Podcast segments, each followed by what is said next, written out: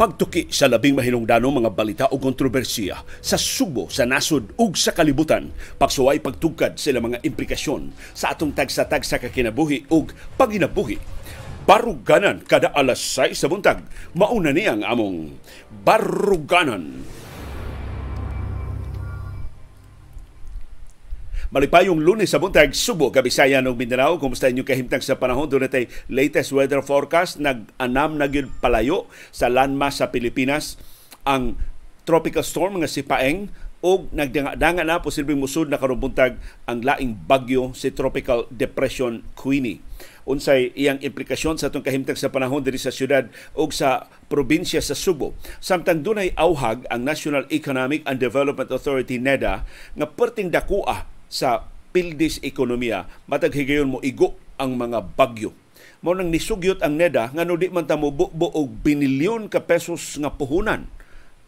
Aron mahimong resilient sa mga katalagman ang atong nasod ug ang atong katawhan bright idea. Kani adto ra ng ideya pero lisod kaayong mugasto ang gobyerno og kwarta para sa problemang dili makita.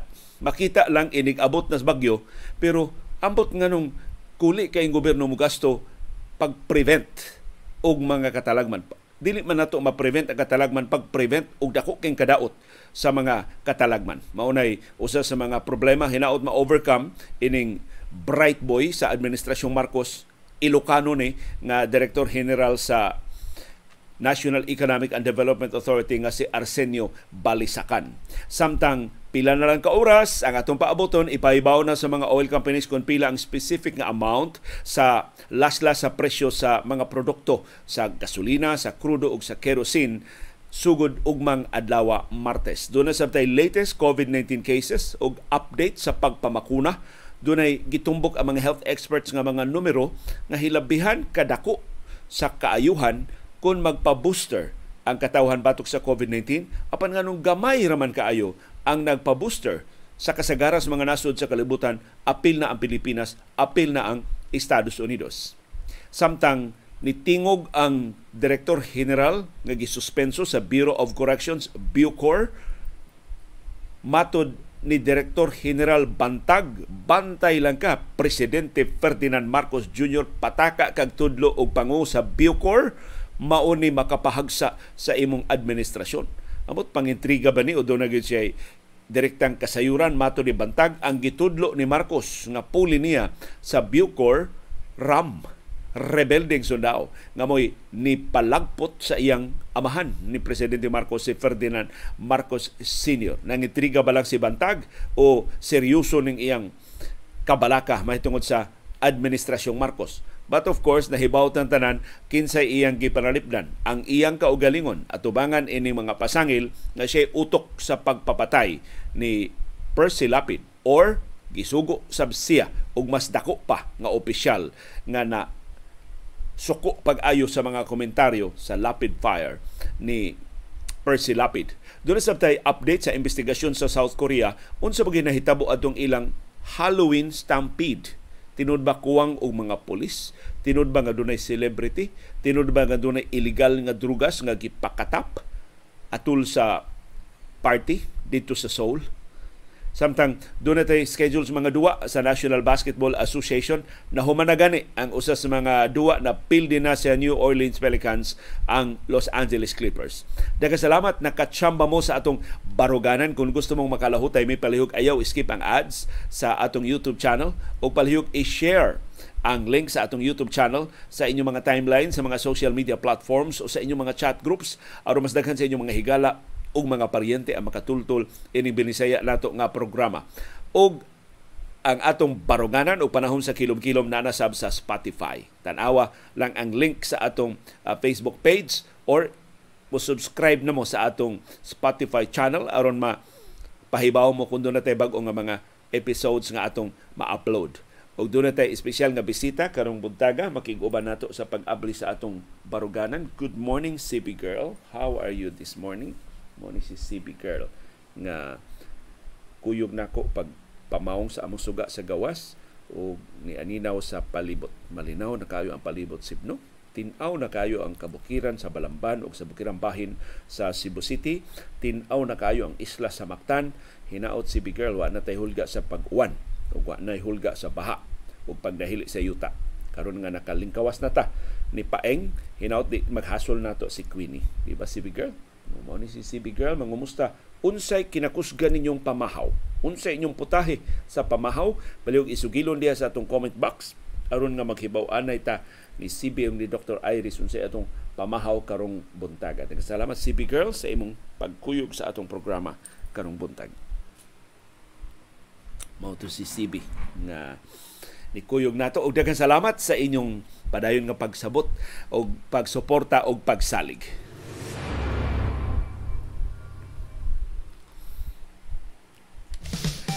Og aron di gyud makalimot ani ana ang atong happy happy happy birthday greetings karong adlaw.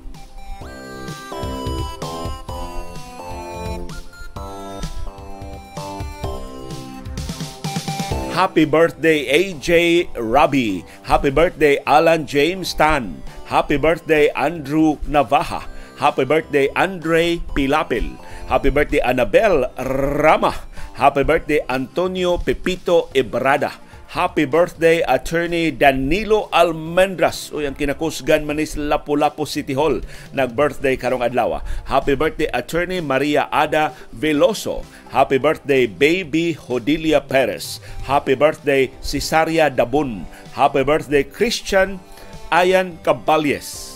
Ang pinangga ning anak ni Ma'am Naring Caballes. Happy birthday ni mo Ayan. Happy birthday Christine Aguilar. Happy birthday Christine Gutierrez. Happy birthday Elma Cinco Teruel. Happy birthday LV Rose Suico. Happy birthday Enemisio Tampipi Pasumala. Happy birthday Eric Makinano, ato ning paboritong viewer. Happy birthday Evelyn Dumandan. Happy birthday Hana Blanco Ninyal. Happy birthday Helen Mayol. Happy birthday Emilda Karen Robilios. Happy birthday Jason Ardita. Happy birthday Georgian Duplio. Dupio. Happy birthday Justin Sato Gotchoko. Happy birthday Katrina Paner. Happy birthday Christina Rama. Happy birthday Lik Lik Bautista. Happy birthday Lucia Pasilang Pilones. Uy, happy birthday ni Mandawi City Councilor number 1 sa Konsehos Mandawi, ni Dr. Nerissa Sun Ruiz. Happy birthday Pia Abelia. Happy birthday Robert Nicart. Happy birthday Rose Guzman. Happy birthday Steve Parsumala. Happy birthday Attorney Tads Bintulan. Happy birthday Tam Cerny. Og happy birthday Verhel Abelong.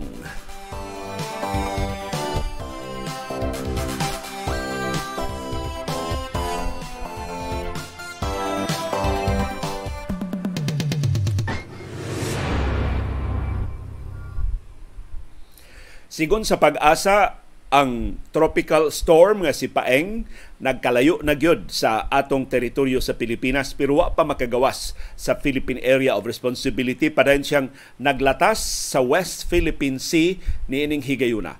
Gitakdang mo exit na siya karong buntag labing dugay karong hapon gikan sa Philippine Area of Responsibility alas 3 karong kadlawon ang sentro sa tropical storm nga si Paeng nahimutang 320 kilometros sa kasadpan amihanang kasadpan sa Iba Sambales nanani sa ibabaw sa West Philippine Sea. Ang kinakusga niyang hangin 85 kilometros matag oras dool sa tunga-tunga, ang iyang pag-unos 105 kilometros matag oras.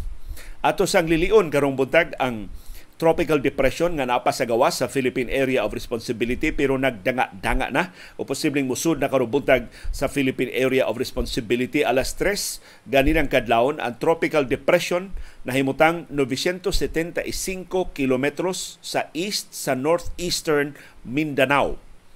Ang iyang kinakusgan nga hangin 45 kilometros matag oras dool sa tunga-tunga. Ang iyang pag-unos 55 kilometros matag oras kung makasud na siya sa Philippine Area of Responsibility karong buntag, tawgo na siya og tropical depression nga si Queenie. Nipasalig ang pag-asa nga si Queenie dili makaapektar sa bisan dili direkta nga makaapektar sa bisan asang bahin sa Pilipinas o posible nga mo weekend. Muhuyang na siya dili siya mamahimong dili siya mo mas mokusog pa. Pagka tropical storm kay muhuyang na siya by Wednesday labindugay Thursday. Karong Miyerkules o karong Huwebes. Pero di gihapon ta mo kumpiyansa. Daghan kay forecast ang pag-asa nga way kahigayonan mahimong bagyo unya mahimong bagyo. Gamay rang kahigayonan nga mokusog unya mokusog So bantay lang gyapon ta sa atong kahimtang sa panahon. Sa umaabot nga mga adlaw o kami diri sa baruganan o sa panahon sa kilom-kilom dili mo kumpiyansa. Magsige og update ninyo sa matag lakang sa atong kahimtang sa panahon. Just in case wa pa makarealize ang administrasyon ni Presidente Ferdinand Marcos Jr., gipahinumduman sila sa Direktor General sa National Economic and Development Authority NEDA nga si Arsenio Balisacan nga binilyon ka pesos ang mapildi matag igo sa bagyo. Dinis ato makabisayan man, mamindanao man, maluson man. Kanunay yung mapildi ang atong agrikultura, maguba ang atong infrastruktura, makalasan ta og mga kinabuhi, maguba ang mga economic opportunities sa atong nasod. Munang ingon si Balisakan, angay lang nga mubukbo sab og binilyon ka pesos ang gobyerno isip puhunan para sa climate resilience. Aron nga ang nasod ug ang katawhan mapalalipdan gikan sa labing bangis nga epekto sa bagyo Dili man nato mapugnan ang bagyo. Dili nato mapugnan ang linog. Pero makapangandam ta ining maong mga katalagman. Mapalig-o nato ang atong mga panimay, mapalig-o nato ang atong mga buildings, ang atong mga infrastruktura, ang atong kadalanan, ang atong taytayan. Usas mga paagi pagpanalipod sa atong kadalanan o mga taytayan, magtarong ta og drainage. Atong i-dredge, atong kautan, atong palapdan pagbalik ang atong mga sapa aron dili dayon mo awas inigbundak sa kusog kayong uwanda sa Bagyo. Kung doon na tayo tarong nga drainage, dili magbaha. O kung magbaha man simbako, dali ra kayong muhubas ang tubig. Kung tarong ang atong mga kanal, atong limpyuhan ang atong mga waterways aron nga dili mo awas, dili mabanlas ang kabalayan, dili in town maangin ang katawhan matag higayon sa pagbaha. But of course, makinahanglan na og binilyon ka pesos. Ang comprehensive drainage system sa Cebu City o ubang local government units din sa Metro Cebu pila na na kadikada nga naumol. Perting linya-linya anas mga inhinyero aron nga matarong ang atong mga drainage systems. Pero wa gyud mag, mapatuman kay why willing mo gasto og kwarta. Ikakita sa mga local government units nga binilyon ka pesos ang gasto isali i, ipadaplin ang mga plano dili mapatuman unahon ang kiat-kiat unahon ang way kapuslanan nga mga proyekto nga dali dayong mahibaw-an ang resulta. Kay sus karaan kay mga politiko mo ingon nato wa gyud politiko nga ganahan kaayo mohimo og kanal kay ang kanal di man niya mabutangan og karatula. Kung ang imburnal butangan niya siyang litrato ang mga alimatok ra dito imburnal maoy makakita sa iyang litrato. Nya di man sila kabutar sa umaabot nga eleksyon. So mao kuno nay rason nga nung bugnaw kaayo ang mga politiko maghisgot na ganita og budget para climate resilience. Kaya ang climate resilience is so abstract nga murag di nila ma-translate og votes. Pero hinaot ang bright boy man sa National Economic and Development Authority nga si Arsenio Balisacan mo inisubli ining maong awhag paminawon sa administrasyon ni Presidente Ferdinand Marcos Jr og ang pinulungan sa NEDA mas, mas masabtan tingali sa atong mga politiko mato ni Balisakan we must invest in innovations and appropriate technologies and systems to make the economy and our communities resilient to disasters. Panalipdan nato ang atong katawhan gikan sa mga katalagman. Di kay magkarakarata inig bagyo na. Maikata maghambog-an, hapadadaan na mong ayuda pero nangaigo nas mga nangabasa na nga matay na intaw angol na simbako ang katawan. Mato ni balisakan dako nga opportunity sa pag-invest og binilyon ka pesos sa atong resilience batok sa disasters ang pag-umol sa Philippine Development Plan 2023-2028. So atong tan-aon kung Mupagawas magkwarta ang administrasyong Marcos aron mahimot ang resilient batok sa umaabot nga mga katalagman usamas na si pungon lang gihapon nila sa dagko ug makalilisang nila nga mga confidential funds. Pila ka oras gikan karon ipahibaw na sa mga oil companies kung pila ang laslas sa presyo sa krudo sa presyo sa gasolina o sa presyo sa kerosene. Ato nang atangan within hours human sa atong baruganan mga alas 10, alas 11 labing dugay doon na pahibaw ang mga oil companies. Kung gusto mong mahibaw sa latest figure si Alvin El Chico i-follow ninyo sa Facebook o sa Twitter kay siya labing una nga makapagawas anang mao mga numero But for sure, ato nang mapahibaw ninyo sa atong panahom sa kilom-kilom karong hapon. Pagkakaron, bana-bana lang una ang atong ikapadangat ninyo sa lasla sa presyo sa krudo o sa kerosene and hopefully malaslasan sa ang presyo sa gasolina gibana-ba ng 30 centavos ngadto sa 60 centavos kada litro ang lasla sa presyo sa krudo sugod ugmang adlaw. Gibana-bana sab nga 10 centavos ngadto sa 40 centavos kada litro ang posibleng lasla sa kerosene. Ang gasolina posibleng malansang, way us-us, way laslas or posibleng laslas nga 20 centavos ang kada litro. Ato nang atangan ang pahibaw sa atong mga oil companies.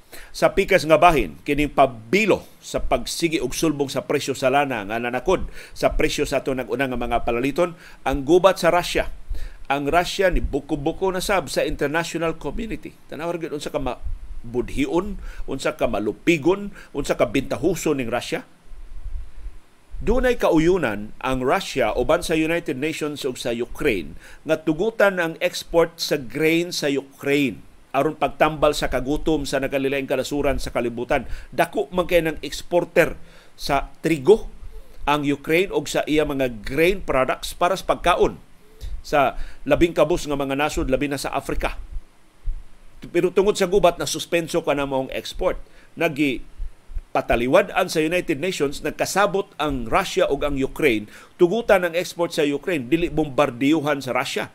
So naka-export og pila ka tonelada na pila na ka barko ang napagda sa Ukraine ngadto sa ubang kanasuran. Gisuperbisahan ni sa United Nations so ay bombardiyo nga nahitabo. Karon gipahibaw sa Russia ilang suspensohon ang pagpatuman sa grain deal nga gi umol sa United Nations uban sa Russia ug sa Ukraine. Kapina sa siyam ka milyon ka tonelada sa grain ang na-export sa Ukraine samtang nagpadayon ang gubat, samtang nagpadayon pagpangatake sa Russia. Naalibyuhan in town ang grabing kagutom sa mga nasod sa Afrika ug ang kataas na presyo sa mga palaliton sa ubang kanasuran sa kalibutan. Matod sa Russian Defense Ministry nga ilang giputol ang grain export deal sugod ni adtong Sabado kay ilang gipasanginlan ang Ukraine nga nibombardiyo sa ilang mga barko diha sa Black Sea. Kini kuno ilang mga barko nga ilang gibaradero diha sa Crimea gibombardiyohan sa Ukraine. Mao na nga nganong mosugot man sila nga ang Ukraine magpadayon pag-export og grains pero ang Ukraine himakak sa maong pasangil matod sa Ukraine na mishandle sa Russia ang ilang kaugalingon nga mga armas. Akong tan-aw no di na kita kasalig aning Russia. Moingon si Putin nga puti ang pasabot ni ana itom. Moingon si Putin nga atras ang iyang pasabot ana abante. Moingon si Putin dumadaog siya sa gubat sa Ukraine ang pasabot ni Putin ana hapit na siya mapildi. Unsay latest COVID-19 figures nga gi-report sa Central Office sa Department of Health less than 1,400 ang atong bag-ong mga kaso kahapon 1,391 ang bag-ong mga kaso sa COVID-19 sa tibok Pilipinas nga gi-report sa Department of Health sa ato pa less than 2,000 ang atong bag-ong mga kaso sa ikasiyam nga sunod-sunod nga adlaw. Na-report sa ang Department of Health og 36 ka patay sa COVID-19 pero way fetsa? Kanusa na nga matay ang mga biktima ang National Capital Region less than 500 ang ilang bag-o mga kaso, 401 ang ilang bag-ong kaso gahapon. Ang gidaghanon sa active cases ni Hios ngadto sa 21,176 mao ni lowest since July 20 this year. ang positivity rate nato na lansang hinuon at 12.5%. Double digit gihapon. Sa ato pa di pa ang atong kalapad o kapaspas sa tinagdanay sa COVID-19 sa tibuok Pilipinas. Ni Saka og Jutay.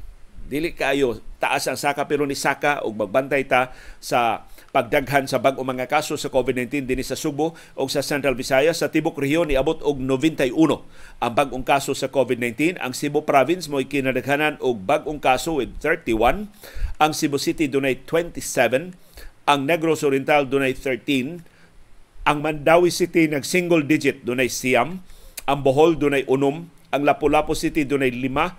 Ang Sikihor way bag-ong kaso sa COVID-19 pero nagsigi og burot ang atong active cases. Ang mga pasyente nga nasa atong mga ospital o isolation facility sa tibok rehiyon iabot og 1251 ang kinadaghanan og active cases ang Cebu province dunay 409 ikaduha ang Cebu City dunay 400 ikatulo ang Bohol dunay 151 ang Mandawi City mo ikaupat dunay 123 ikalima ang Negros Oriental dunay 112 ang Lapu-Lapu ni Sakasab ang active cases ngadto sa 52 ang Sikihor dunay upat na lang ka active cases. So, palihog di lang gihapon ta mo tangtang sa tong face mask sa mga crowded areas, di gihapon ta mo appeal sa wa kinahanglan nga mga tapok-tapok ug palihog. Kung mahimo lang, mutabang gihapon tang pahimat ngon batok sa mga kiat-kiat. Nipasidaan ang mga health experts sa kaluya gihapon sa pagpamakuna labi na sa pag-administer sa booster doses batok sa COVID-19. Nipagawas ang mga health experts o mga numero nga hinaot makakumbinser ni atong nanagana gihapon nagdumili gihapon sa pagpa-booster batok sa COVID-19 or wa gid gani magpabakuna batok sa COVID-19. Ang magic number nga gisgutan sa mga health experts up to 90% ang prevention sa deaths sa COVID-19 kung boosted ka. Sa ato pa, kung magpa-booster ka batok sa COVID-19, maluwas ka, mapanalipdan ka up to 90% gikan sa posibleng pagkamatay sa COVID-19. Dili ba na magic number? Nga sa napo kakahigayunan, kasiyam ka maluwas. Usara gyud usara kahigayunan 10% ra ang kahigayunan mamatay ka simbako sa COVID-19 kung boosted ka kung doon kay booster doses batok sa COVID-19.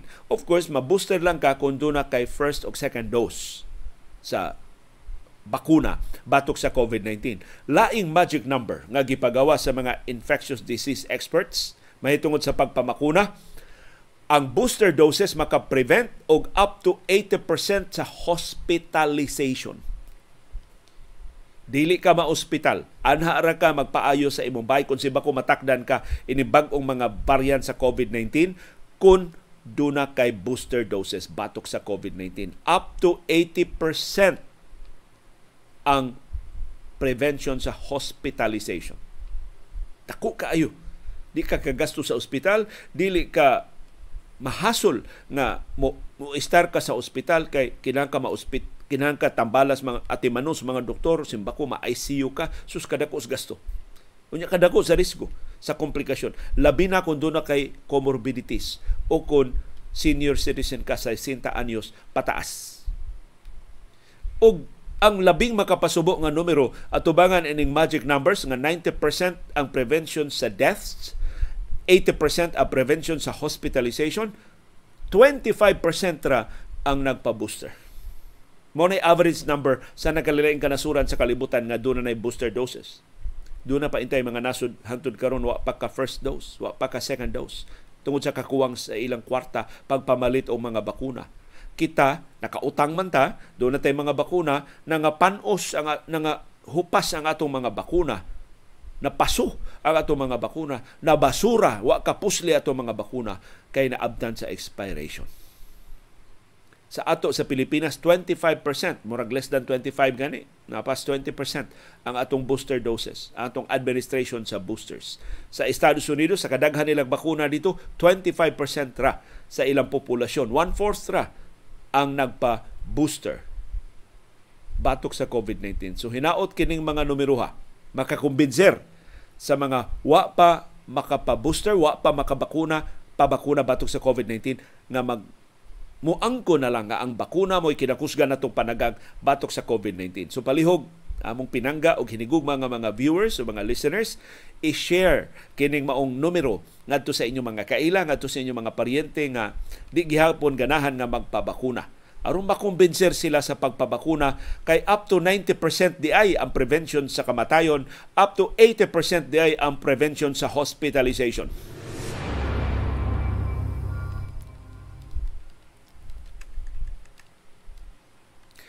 og nitingog na ang gisuspenso nga Director General sa Bureau of Corrections Bucor na si Gerald Bantag. Pero sa pagtingog, haskang isuga ining bantag. Appointee man ni ni kanhi presidente Rodrigo Duterte. So iya sa feeling mo sa siya si Duterte. Mato ni Bantag, bantay lang si Presidente Ferdinand Marcos Jr. kanang iyang gitudlo nga pulinako sa Bucor, magbudhi na niya kay sakop na sa RAM Reform the Armed Forces Movement katong grupo nilang Gringo Hunasan og ni Juan Ponce Enrile nga mo'y ni palagpot ni palayas ni Marcos sa Malacañang. Na of course dili gid ang RAM maoy nakapalayas ni Marcos kay nadiskubrihan man to ang ilang plot na nalipod na gani sila, nagpasalipod gani sila sa katawhan atol sa EDSA People Power Revolution. Ang katawhan gyud nga nagponsisok sa EDSA maoy nakapalayas sa mga Marcos gikan sa Malacañang ang RAM mao'y pabilo. Kay kung wa pa sa mangisog ang RAM, di sad to makahibaw ang katawhan nga doon na seryoso nga buak sa administrasyong Marcos nga doon na kahigayunan nga maputol na ang iyang diktadura. So niingon si Bantag, bantay ka. Kini sa kining imong gitudlo sa Bucor mao ni nagbudhi sa imong amahan unsa may garantiya nga dili sa kabudhian. Pero nahibaw ta nga nung nangisog ni Bantag kay siya karon na apiki kay siya bisag wa siya nganli wa pa siya apila sa investigasyon wa pa siya hisguti ang iyangan sa Department of Justice o sa National Bureau of Investigation o sa Philippine National Police. Pero nahibawtan tanan siya mo numero uno sa listahan sa gidudahan nga mga masterminds sa kamatayon ni Percy Lapid. Or posible gisugo ra sab siya o kay baw tagin sa imposible nagsugo niya pagpatay ni Percy Lapid kay nasuko pag-ayo sa mga komentaryo sa Lapid Fire. Pero niingon si Bantag, kung tinud-on gyud siya gukod kay gitarget man kuno siya ining investigasyon ni Lapid, mas maayo pa mamatay siya kaysa mapriso. Kay kahibaw siya unsa nangatan kung mabalhog siya sa prisuhan. Pero mao na isulti mas maipang mamatay siya kaysa mapri- pero ni-insister siya wa siya kalambigitan sa pagpapatay ni Percy Lapid. Di kuno na tinuod nga siya mo nagpapatay atong June Villamor sud sa iyang selda aron nga di makapyait kinsay tinuod nga utok sa pagpatay ni Percy Lapid. Mato ni Bantag, will I allow myself to be imprisoned? Just kill me if they say that I am the target kung niailain niya pasidaan. The government and I will just end up trying to kill each other. Hilasa ining bantag. Kung apikihon dyan siya, bantay lang ng goberno. Ha? Kung patyon yun siya sa goberno, patyon sab niya ang goberno. Ilngiga ni bantag. Doon na kay army diha do. Kung labanan gihapon ka ni kanhi presidente Rodrigo Duterte kay appointee kaniya si Bantag isuspenso ni Presidente Ferdinand Marcos Jr. ug Justice Secretary Buying Rimulya human sa kamatayon adtong pineriso nga si John Villamor. Abtik kaayo mo suspenso si Rimulya ug si Marcos kay di man nila tinudlo ni si Bantag. Pero si Rimulya bisan sa klarong conflict of interest sa kaso sa illegal nga druga siyang anak, wa gyud mag makahuna-huna og leave of absence man lang og hingpit nang nisalikway sa resignasyon isip option niya aron nga dili maapiki ang DOJ sa ilang pagprosecute sa iyang anak nga si Juanito Rimulya III. Si Bantag ni pa sumbingay sab nga mura siya giabandonar sa administrasyon. So namuyboy nas bantag. Nawa na. Kining administrasyon na lahi gyud kaayo sa administrasyon Duterte. Kay panahon kuno Duterte feeling empowered kayo sila. Pasabot, mahimo nila ang tanang mga abuso kay duphan sila ni Duterte. Karon kuno mo siya gi-abandonar. tungod lang sa gamay kaayo nga, nga posibilidad nga siya nagpapatay ni Percy Lapid, gisuspenso na no siya sa pwesto. Sumura ko nung feeling abandoned siya. Pero, mato ni Bantag, bisan ang olmigas, mahimong mamait, mamaak, mahimong mupahit. Ingon si Bantag, mahimo siyang musukol. Pero, wa naman si kanhi Presidente Rodrigo Duterte, wa na kuno siya kasandigan Sumugi feeling no, sa mga tinudlo ni Presidente Duterte nga di sila dutlag balaod, di sila madutlan og due process. Kay kini suspension ni Bantag is part and parcel of due process. Dili ni silot, dili ni penalty, di ni abandonment. This is the right thing to do. Wa lang nahimua atol sa administrasyon Duterte, wa lang nahimua ni Rimulya sa iyang kaugalingong kaso. Ug mauna ni ang pasidaan ni Bantag ngadto ni presidente Ferdinand Marcos Jr. pagbantay anang imong gitudlo nga puli nako diha sa Biocor. Mato ni Bantag ang kani hefe sa armadong kusog nga si General Gregorio Katapang Jr. sakop sa RAM ni Gringo Hunasan og ni Juan Ponce Enrile nga maoy nakapahagsa sa administrasyon sa amahan nga si Ferdinand Marcos Sr. Og mato ni Bantag posibleng mo sangpot sab ni sa pagkahagsa sa administrasyon ni Ferdinand Marcos Jr. So nangintriga ba si Bantag o na siya direktang kasayuran nga kini si katapang wa pa ma paong ang iyang damgo sa kausaban sa armadong kusog. Pero kasagaran gud sa mga Ramboys, pagkahupot na og pwesto na nambok og nakurakot sa Usana si kani senador Gringo Hunasan na apil sa pork barrel scandal.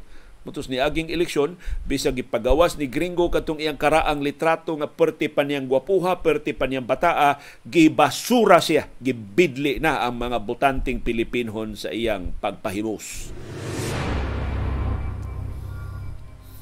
Update sa trahedya sa South Korea ang presidente sa South Korea nga si Yoon Suk Yeol ni mando og komprehensibo nga investigasyon unsa bagay sinugdanan adtong Halloween stampede nga nipatay og 151 nideklarar sab si Presidente Yoon og national mourning na sudnon nga pagpangutan.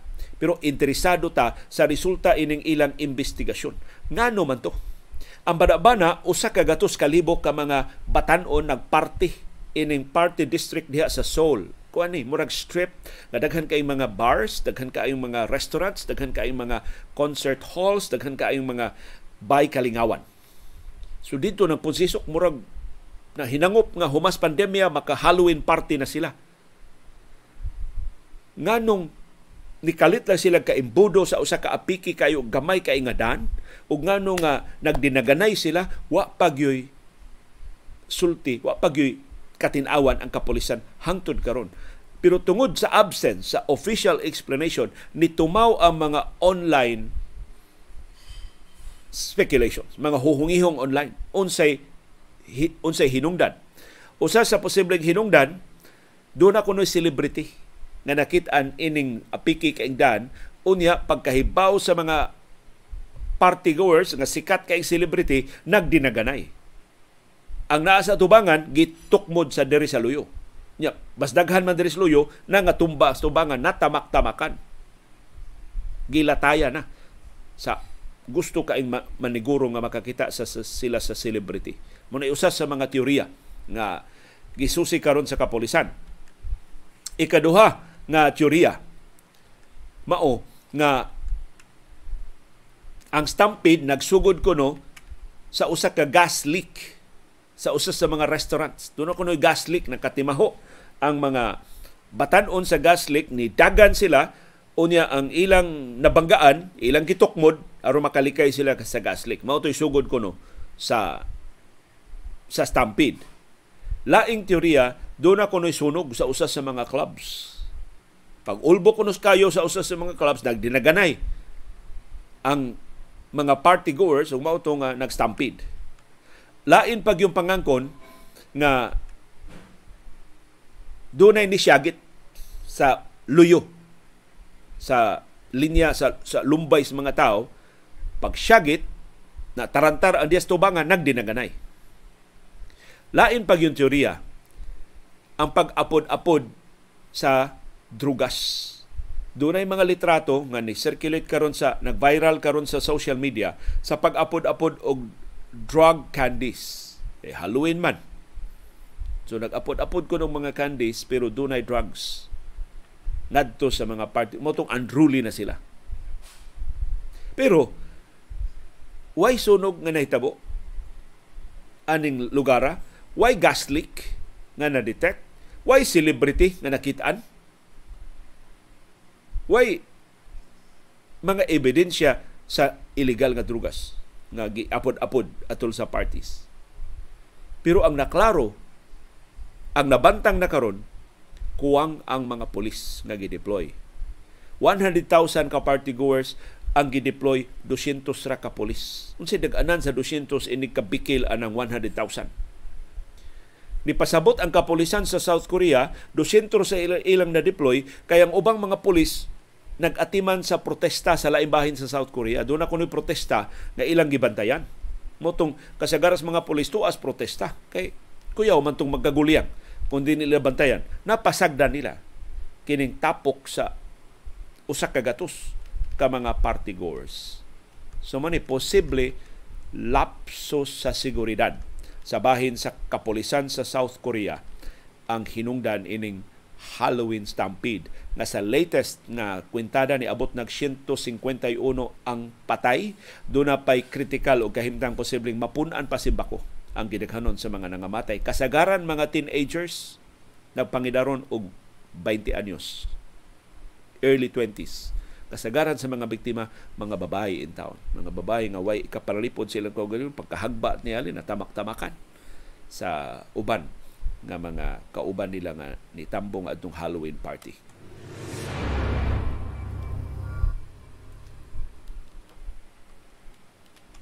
Og ani ana ang schedule sa mga duwa sa National Basketball Association.